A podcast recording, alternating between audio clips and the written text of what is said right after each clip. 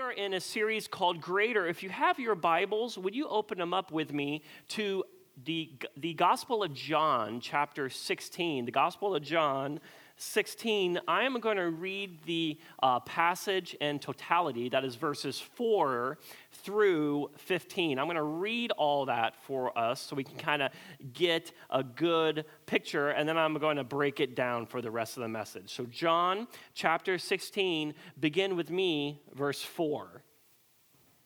Jesus says, I did not say these things to you from the beginning because I was with you. But now I am going to him who sent me, and none of you asked me, Where are you going? But because I have said these things to you, sorrow has filled your heart. Nevertheless, I tell you the truth. It is to your advantage that I go away. For if I do not go away, the Helper will not come to you. But if I go, I will send him to you. And when he comes, he will convict the world concerning sin and righteousness and judgment. Concerning sin, because they do not believe in me. Concerning righteousness, because I go to the Father. And you will see me no longer. Concerning judgment, because the ruler of this world is judged. I still have many things to say to you, but you cannot bear them now. When the Spirit of truth comes, he will guide you into all the truth. For he will not speak on his own authority, but whatever he hears, he will speak, and he will declare to you the things that are to come. He will glorify me, for he will take what is mine and declare it to you. All that the Father has is mine. Therefore, I said that he will take what is mine and declare it to you. This is the word of the Lord. So I told you earlier, I have three kids. I have eight year old, six year old, and a three year old. And they are in elementary school. And parents of young kids in elementary school, aren't you surprised but what you did not learn in elementary school growing up? I feel like with my kids, I'm relearning all kinds of things. And one of the things I learned about recently was what a Renaissance man Benjamin Franklin was. This was a multi talented guy. I mean, there was nothing that he could not do. He helped our country and, in a sense, our world in so many different ways. So I want to just take a moment at the introduction. I want to kind of break down some of the things that he has done. Here are some of his talents. First, he was an inventor. He invented what we know as a car odometer. He also invented modern street lamps, bifocals, swimming flippers. So, all those people who aren't here right now but are vacationing in Destin, those things on their feet in the swimming pool, he invented those. He also invented central heat in our home. So, prior to him, it was just a fireplace. But he invented something called the Franklin stove. And so, when I turned on my heat this morning, that central heat, and it went throughout the entire house, he invented that. I mean, what an inventor. He's also a politician. He was a member of a group that pushed for the abolition of slavery a hundred years before slavery was abolished. Amazing. He also was uh, one of the authors of the Declaration of the Independence and the Constitution, and an ambassador to France and to Britain. What did I accomplish in life? Like nothing compared to this guy. He's also a city planner. The things that we go to every day, these were his, these were his ideas. The post office, the public library, the volunteer fire department down the street right now. That was his idea. Hospitals were put in place here because of Benjamin Franklin. So, city planning. Next, he was a scientist. He discovered the Gulf Stream, and he's one of the people that we most know him by is, you know, he flew the kite and discovered lightning was made of electricity. He was a musician. He played the violin, the harp, and the guitar. Take that, Brad, wherever you're at.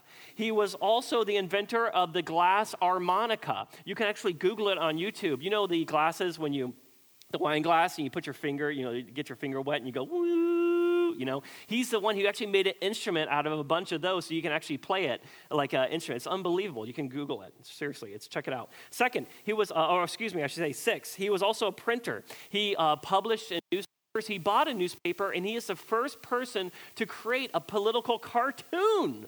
I mean, this guy was a Renaissance man. He had so many talents. And I tell you all this about him because this is the kind of person you want to be friends with right? You want to be friends with somebody, somebody who has lots of different talents because when you're friends with somebody like that, they care for you and there's nothing that they, um, that they can't do. They're willing and able to help you. And so, uh, if you have issues, let's say, with your car, you could take it to a mechanic and they will charge you probably maybe a fair amount of money, but probably be very expensive, right? But if you have a friend who's a mechanic, they get the part at O'Reilly's, they can save you a lot of money, do it for you. You want to have that friend in your life. It would be great if that friend was also a CPA because it's tax season. And if you're like me and you do the TurboTax and you don't know what the questions actually mean, and you're guessing your way through and you're like, oh, please, I hope I'm not audited.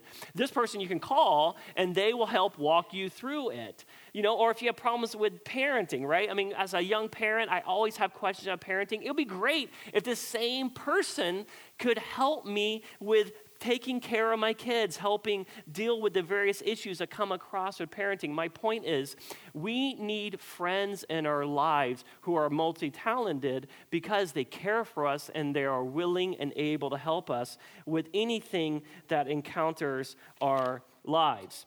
Now, I share that with you because in today's passage, Jesus teaches us that the Holy Spirit is that sort of friend. He says here in the text, what? He is a helper with a capital H. Jesus says that the Holy Spirit is such a great helper that, get this, it is to our advantage that he goes away. In other words, it is better to have the Holy Spirit inside of us than Jesus beside us, which is the title of today's message. In the series on greater that we're in, we want you to take away today that it is better. It is much better for the Spirit to be inside of us than Jesus, uh, than Jesus beside us. Now, you, hopefully, right now, you're asking yourself, how is it better to have the Holy Spirit within me than Jesus in the flesh? I mean, think about that for a second. How could that possibly be better? How can that be to our advantage to us?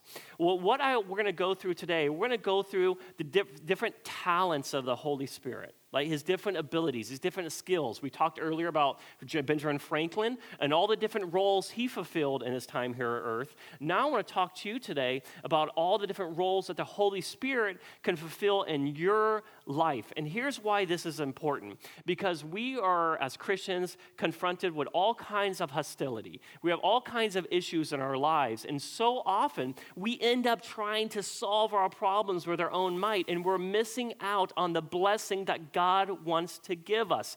He says you are to have an abundant life. Our mantra here is find life. That stems from this idea of that God wants to give you an abundant life. And that life is not reserved just for the pastors or elders or certain holy spiritual people in this church, but rather it's available to all of us. He wants you to have that. But here's the question here's the catch. If you don't know what the Spirit can do, you don't know what you can ask Him to do in your life. You have to be aware of the roles He has to play, and then you can go to Him asking Him to help you in these various ways. So I want to spend some time this morning going through these five roles, and I want to excite you about the Holy Spirit.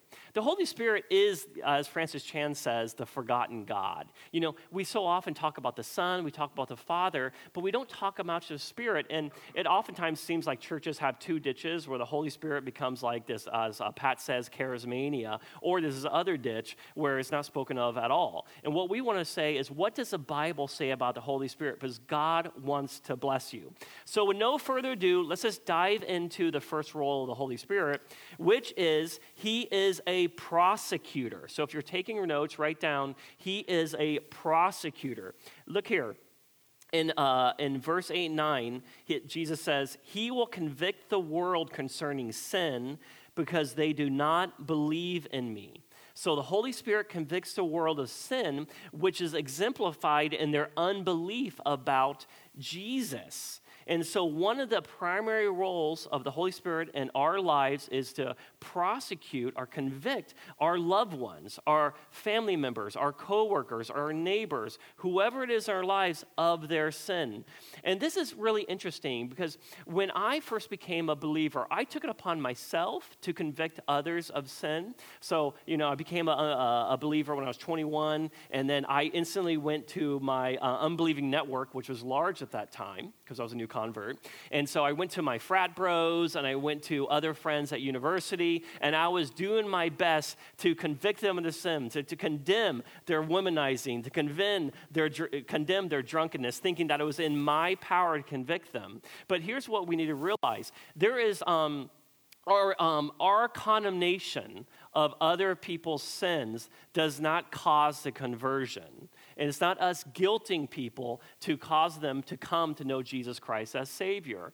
Moreover, it's not our brilliant arguments that cause people to become uh, Christians. You could have the best, you could be the best apologist in the world. You can make the greatest defense for Jesus Christ as Lord and Savior, something that no one could refute, and people can still not come to know Jesus because it's not based upon us. But here's the wonderful news when you realize that the work of the Holy Spirit, His conviction on the world, isn't about us, but it's about Him, it gives you so much freedom and it empowers you to share in ways you never imagined. I'm reminded in Acts when the apostles were sharing the faith, the religious leaders at the time said these were unlearned men. Remember uh, Peter and James? These three guys were fishermen. I mean, they were like the blue collar of that society. They didn't have any religious education, and yet they proclaimed what they knew, and the people came out in droves and converts.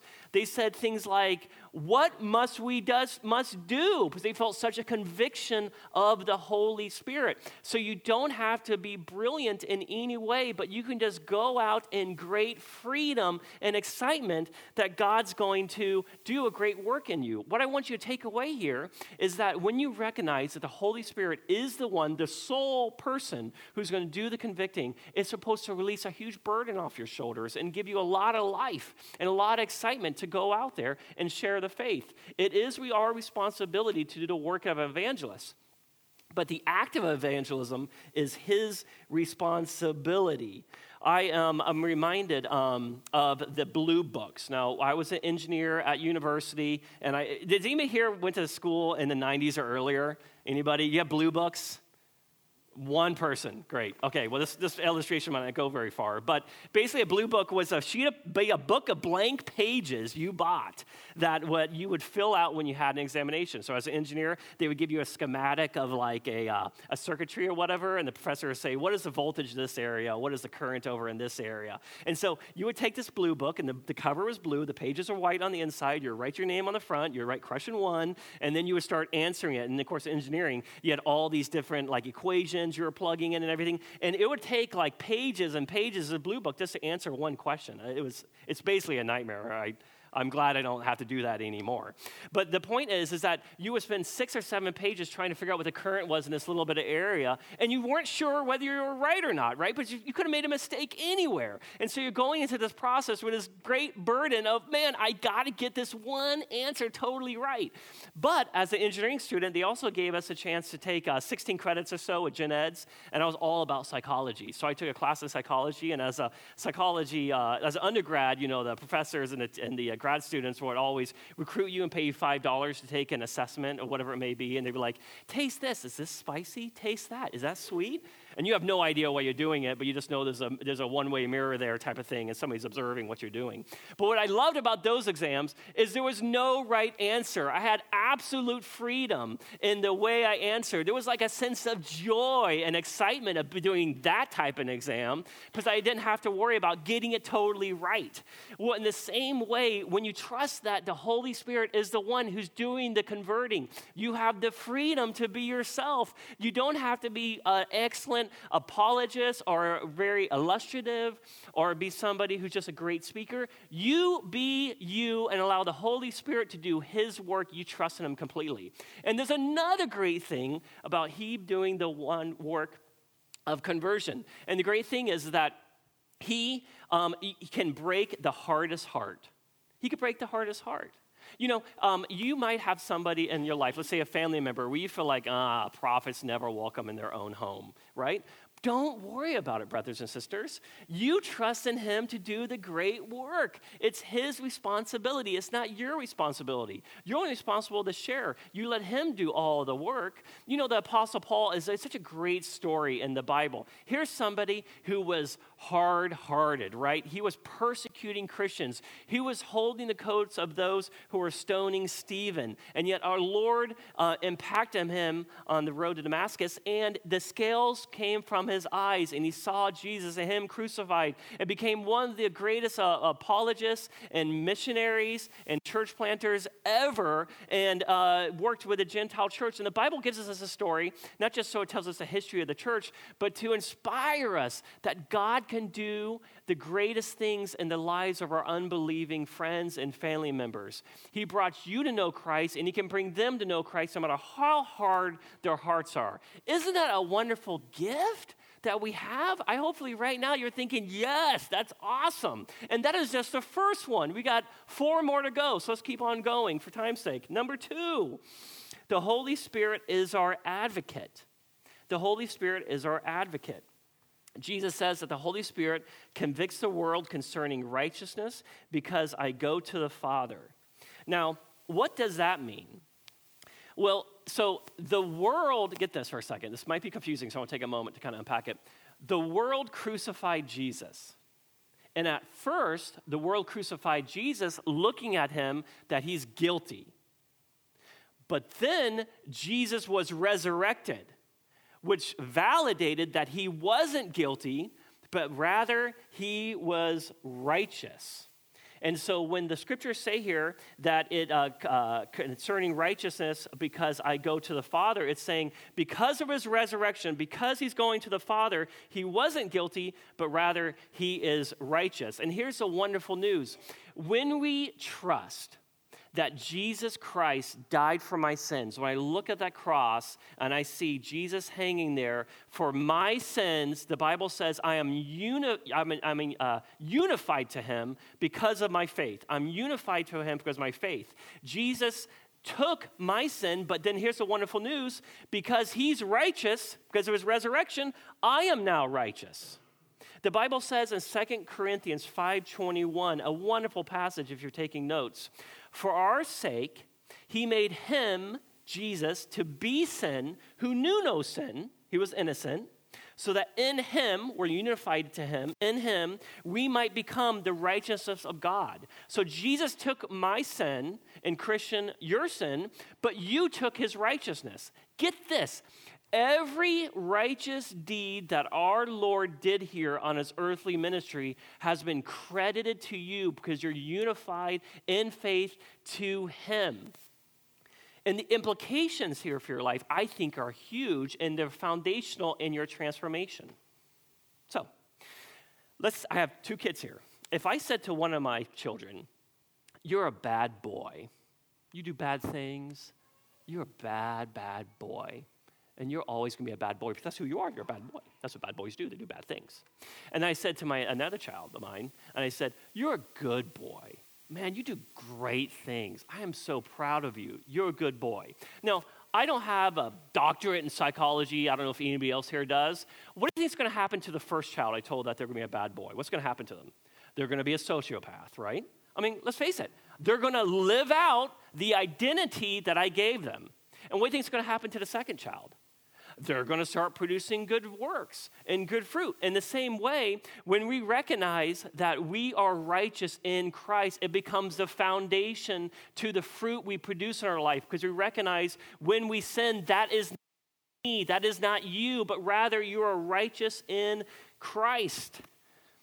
If we have a feeling that we shame, like we are bad, uh, shame means uh, I am bad. Guilt means I do bad things. Shame means I am bad. If this is who we believe we are, we're not going to find any sort of freedom in Christ. We're not going to find fruit. Let's go back to Genesis. When Adam and Eve sinned, what did they do? They covered themselves. They tried to hide their sin, right? That's what, that's what bad, you know, you try to hide it. And when God was walking in the garden in the cool of the day, what did Adam and Eve do? They tried to hide. Why? Because, he asked them, they were ashamed of their nakedness. See, shame distances yourself from God, but when you recognize you're righteous, you are drawn to Him. I read a meme a week ago that I think is unbelievable. I think it's so fantastic for what we're talking about today. Uh, somebody writes Religion says, um, when I mess up, oh, my dad's to be angry with me. The gospel says, when I mess up, how can my dad help me right now? Do you see how religion separates you from God? You hide from Him. The gospel says, I am righteous in Christ, and it draws you near to God. And this is, again, it's so applicable. If, if you're, if I look at um, organizations like AA and NA and SA, you know, and you go to these groups, right, and they put you in the circle, and what do they have you do? You say, Hi, my name is Joe, and what do you say? I am a alcoholic, right? I don't think a Christian should say that. I think a Christian could say, I struggle with alcohol. I think a Christian could say, I'm addicted to alcohol, or whatever it is. But a Christian is not to be identified by their sin. In their core, they're to identify themselves with Jesus. And out of that, that's where they see the great fruit. And that is another role of the Holy Spirit in your life. Aren't you glad to be unified to Him? So fantastic. So, first, He's a prosecutor. Second, He is an advocate. Third, He is a judge. The Holy Spirit is a judge. Jesus says that the helper, the helper will convict the world concerning judgment because the ruler of this world is judge. What does that mean? Well, the ruler of this world is the devil, but the Holy Spirit has judged him. So when Jesus was resurrected, the Holy Spirit lost his power over Christians. And so we are no longer bound to his lies that are in our world. You know, I believe the most disbelieved verse in the Bible is Ephesians 6:12. You know Ephesians 6:12? It goes this way. For we do not wrestle against flesh and blood, but against the rulers, against the authorities, against the cosmic powers over the present darkness, against the spiritual forces of evil in the heavenly places. The devil is at war against us Christians, and Jesus says he is a liar and the father lies. He's been lying from the beginning. And so his biggest weapon isn't to creep you out, you know, that horror stuff you see when you go to Redbox and you see those movie covers, you're like, ew, that looks creepy. That is not his biggest weapon. His biggest weapon is to lie to us. You know, the devil goes by multiple names in the Bible. Um, the devil is what we oftentimes call them, the evil one. But the Bible's written in three languages. Uh, New Testament's in Greek, the Old Testament is in Hebrew, and a little bit is in Aramaic. And Satan is an Aramaic word. And do you know what Satan means? It means accuser. It means prosecutor. It means the, the role the devil, his biggest gun against us Christians, is to make us doubt our relationship with God, to accuse us, so that when we sin, he says, in our hearts, in our minds, you're not a Christian.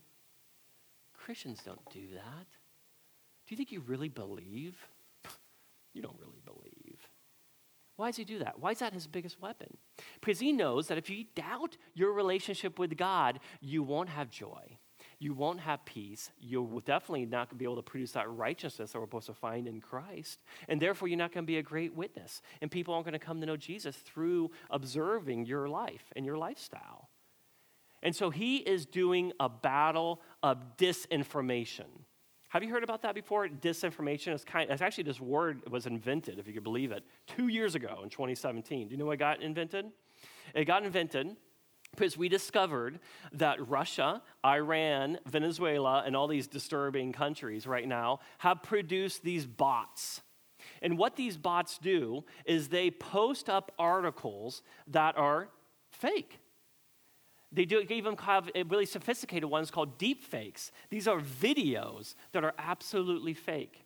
And what these bots do, the artificial intelligence is so creative, it can look at your likes on your pages, it looks at your search histories on Google, and knows what kind of person you are, and it starts producing fake articles in order to breed an anger and frustration within you.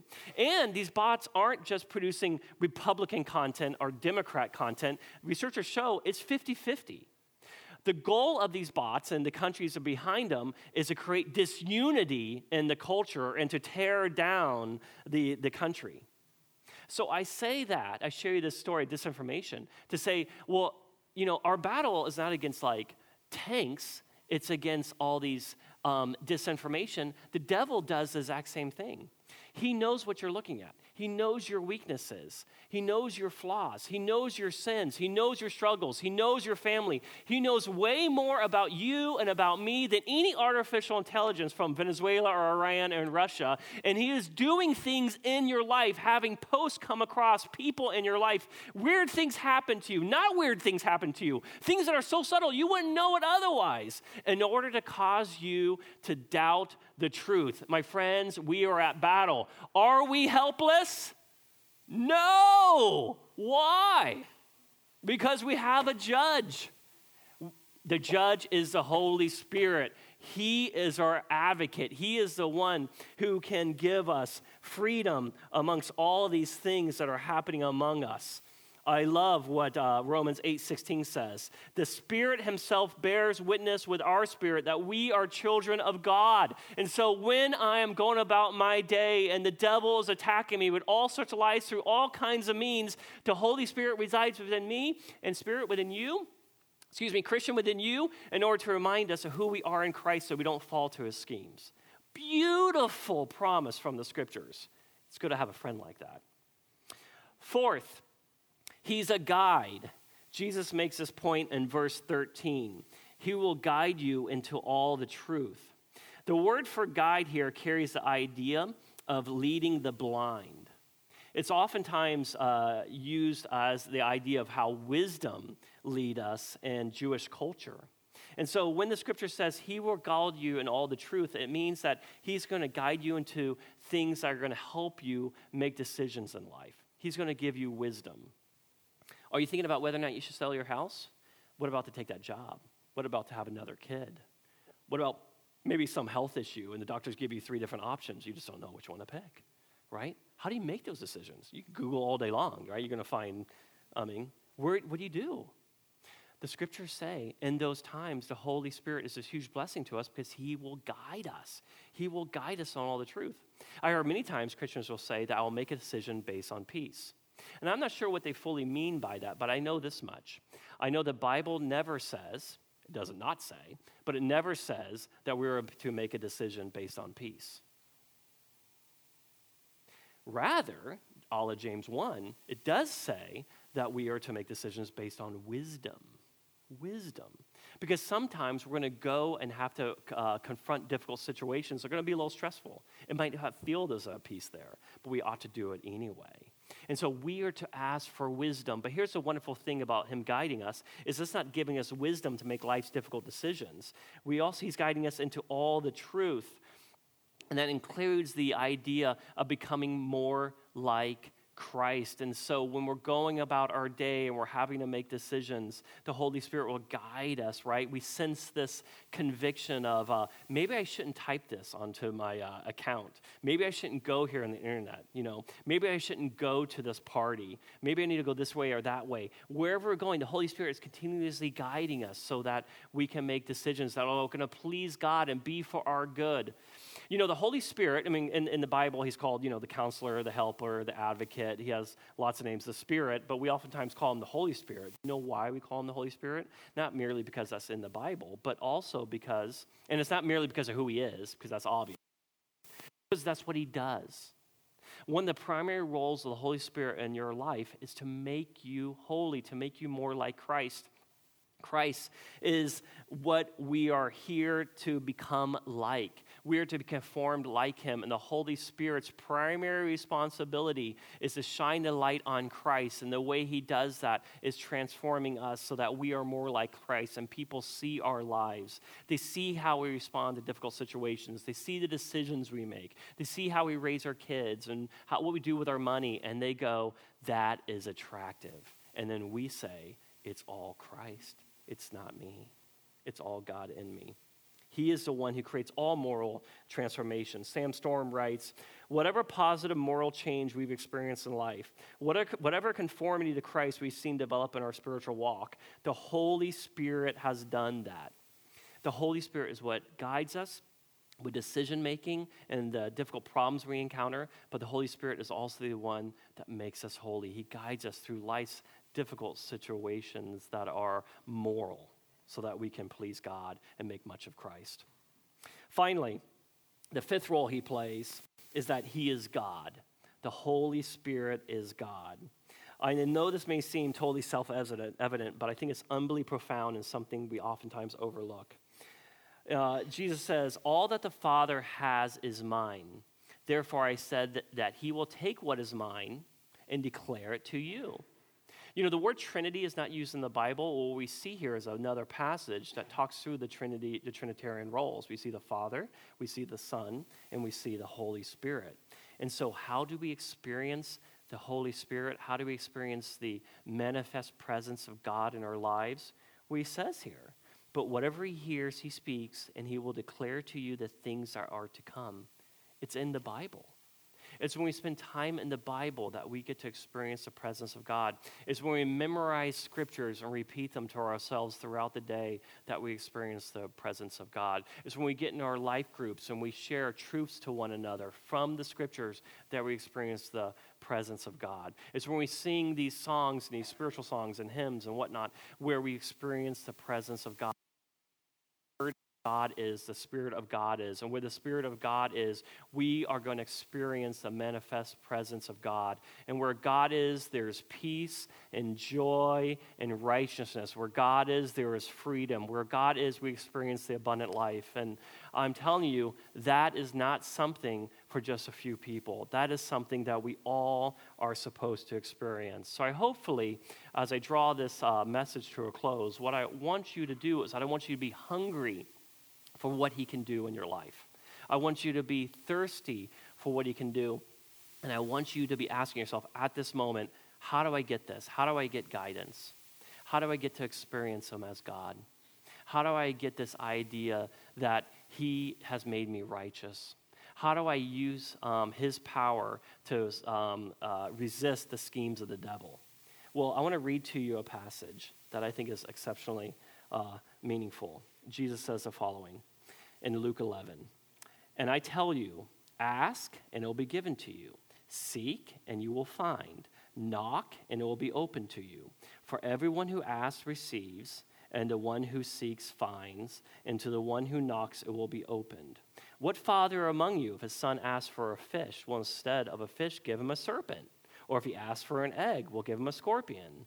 If you then, who are evil, know how to give good gifts to your children, how much more will your Heavenly Father give, get this, the Holy Spirit to those who ask of Him? You know, my final application of this sermon isn't, isn't rocket science, it's simple. You simply ask.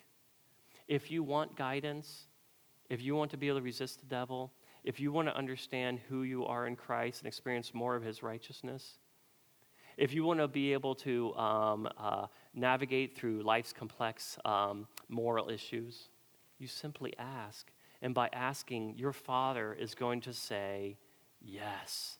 Well, Joe, how can you be so sure? Because the Bible tells me so. That's how. You can leave here believing he's going to give you this. Benjamin Franklin, cool dude, man. Lots of great roles in the history of America. But the Holy Spirit, Nothing beats him. I'm going to pray right now, and our band's going to lead us into some worship. And what I'm going to ask of you is to feel the freedom to go in your seats and pray. We've, we've, um, we're ending the service a little bit early so that you can have a time of prayer. And we want you to be able to experience that through worship. So don't leave out those doors, but rather stay with us and pray. Now, I also know that sometimes when somebody stands, you might feel like maybe I should stand now. You can stand if you want to, or you can stay seated the entire time. You can come forward to the altar or stay right where you're at. But do whatever the Holy Spirit's leading you to do and enjoy this time to experience His presence. Invite Him into your life and be specific where do you need Him to help you in the five roles we talked about? Father, we're going to pray over the next few minutes. And I pray that as we lift up our voices to you, pleading with you to come and to answer our prayers, that we would uh, have confidence that you are going to come and answer and Lord, I'm grateful that you didn't leave us as orphans, that we have a great helper. And truly, It is greater to have the Spirit inside of us than Jesus beside us. What a blessing. May you be honored with our lives for Christ's sake. Amen.